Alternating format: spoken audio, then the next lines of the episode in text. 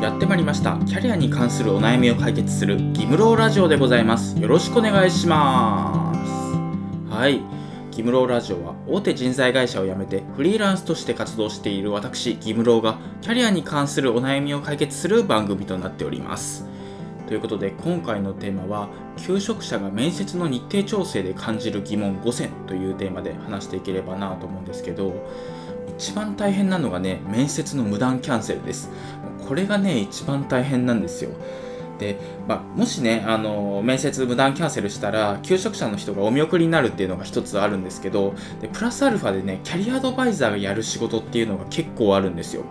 でもしね企業から面接来てないです求職者の人がって連絡来たらもう今やってる仕事を全部やめて、えー、なんで来てないんだっていうのをね、あのー、確認するんですよ。それで求職者の人に電話したりメールしたりするんですけど、まあ、電話しても大体繋がらないんですよ。それでね、なんでだよって思ったり、畜生って思ったりするんですけど、まあね、電話をね、してくれたらいいんですよ、事前に。面接行けなくなりましたっていうのね、どのタイミングでもいいので、言ってくれればこちらも対応はね、しようがあるんですけど、これがね、ないとね、人材会社もね、取引停止になったりとか結構リスクがあるので、まあ、それだけはあの勘弁してくださいっていうのが一つあります。まあ、そういうね、あのー、面接ってどうしても行けなくなったりとか、まあ、面接設定の時にね、負担に感じるところとかもあると思うので、そのあたりを解消できるような話を今日はできればなと思います。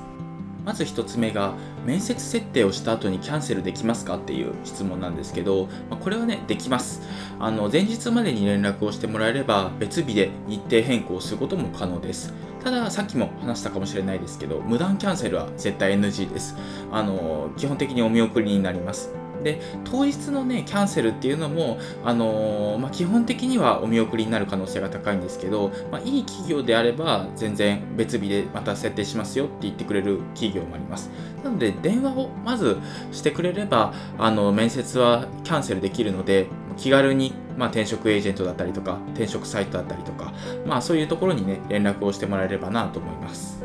次に2つ目がオンライン面接に変更できますかって質問なんですけど、まあ、地方にある会社だったりとかまた仕事終わりに面接に行くっていうのがね難しい距離にある会社だとどうしてもねあのオンライン面接でやりたいんですけどっていうふうに依頼を受けることはありました。で実際にね高確率で対応してくれます。やっぱりコロナの影響でね、あのオンライン面接ってほぼ全ての会社がやっているので、あのオンライン面接に変更したいんですけどって言ったらやってくれる会社がね、今でも多いです。中にはね、こういう依頼をね、企業にしてしまうとお見送りになってしまうんじゃないかって思うようなね、求職者の人も中にはいるんですけど、これはね、心配ないです。これは別にこちらからね、無理な要望をしてるわけでもないですし、まあ、理屈も通ってるようなあの依頼だったりするので、そういうのはね、全然快くあの企業も対応してくれるので、安心して依頼するようにしてください。次に3つ目が書類選考が複数通過したんだけどどうやって面接設定すればいいですかっていう質問がね時々あるんですけども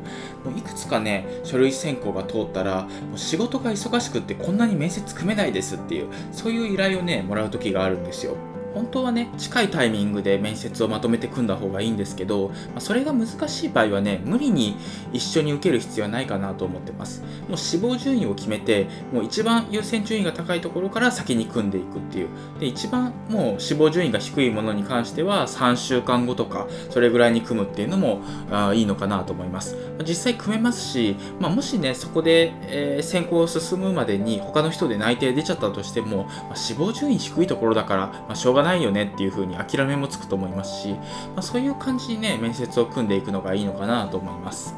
次に4つ目が内定のタイミングを合わせられないんですけどどうしたらいいですかっていう質問なんですけどこれがね結構多くてそのまあ、内定通知書っていうのが出たら、回答期限が1週間なんですよ、大体。まあ、内定受諾しますかしませんかっていう意思決定をするのに1週間しか待ってもらえないんですけど、そのタイミングで書類選考を通過した企業とか、一次面接設定中の企業っていうのがあるんですけど、まあ、これをね、内定フェーズまで持っていくっていうのはね、結構難しいんですよ。1週間でそこまで持っていくのは。なので、あの、もし内定が出てないけど、この企業行きたいんですよねっていう企業があった時に、まあ、迷いが生じたりするんですけど、結論から言うと、まあ、2つの天秤にかけてみましょうっていうのがあって、1つが志望度。で、もう1つが通過可能性なんですけどその大体こういう悩みが生じるのってその一次面接とかあ書類選考を通過した企業とか内定がまだ出てないところが志望度が高い時にこういう問題が生じるんですよ。なのでもし今内定が出てない企業っていうのがライバルがすごい多かったりとか、まあ、スキルが全然合ってないから内定の可能性が低いっていうのであれば、まあ、今内定出てる企業っていうのが絶対行きたくないとか志望度がめっちゃ低いっていうことでなければ、まあ、今内定出てる企業っていうのに行った方がいいのかなと思います。逆に今内定出てる企業っていうのが全然行きたくない場合。それで、まあ、今一次面接とかの企業っていうのがもう結構行きたいし内定可能性も高いっていう場合はもう今ある内定っていうのを辞退してで一次面接の企業っていうのを注力して頑張るっていう感じがいいのかなと思います。最後5つ目が志望度の低い企業の面接をキャンセルしたいんですけどできますかっていう質問をねもらうことがあるんですけど、まあ、これはねあの複数書類選考通ってしまってただねよくよく求人見直してみるとあんまりここ行きたくないかもなってそういうふうに思ってしまう時がね時々あるんですよ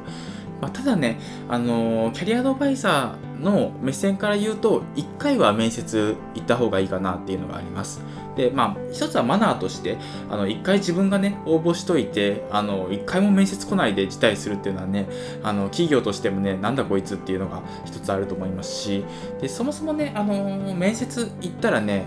かなり行きたくなる時っていうのがあるんですよ。もう面接官の人がすごいいい人だったとか、あとすごい会社がいい雰囲気でとか、まあ、よくわからないね、商材だったけど、面接官の人から話聞いたらすごいいい商材だったとか、まあそういうね、いろんなものがあるので、まあ一回話を聞いてみるのがいいのかなと思います。でもしダメだったとしても面接の練習にもなるので、まあ、本番の前の予行演習だぐらいに思ってやってみるのがいいのかなと思います。で実際、まあ、一次面接行って興味ないなって思って二次面接の前に辞退するっていうのはね全然できるので、まあ、回行ってみていろいろ決めるのがいいのかなと思います。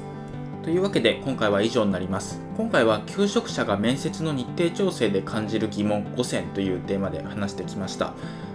まあ、面接の日程調整って転職活動の中でも意外に上位にランクインするストレスかかるポイントだったりもするので、まあ、パニックにならないように慎重に進めるようにしてください。で実際ねあの面接行きたくないですとかちょっとどうしても行けなくなりましたっていう場合は前日までに言えばキャンセルはできるので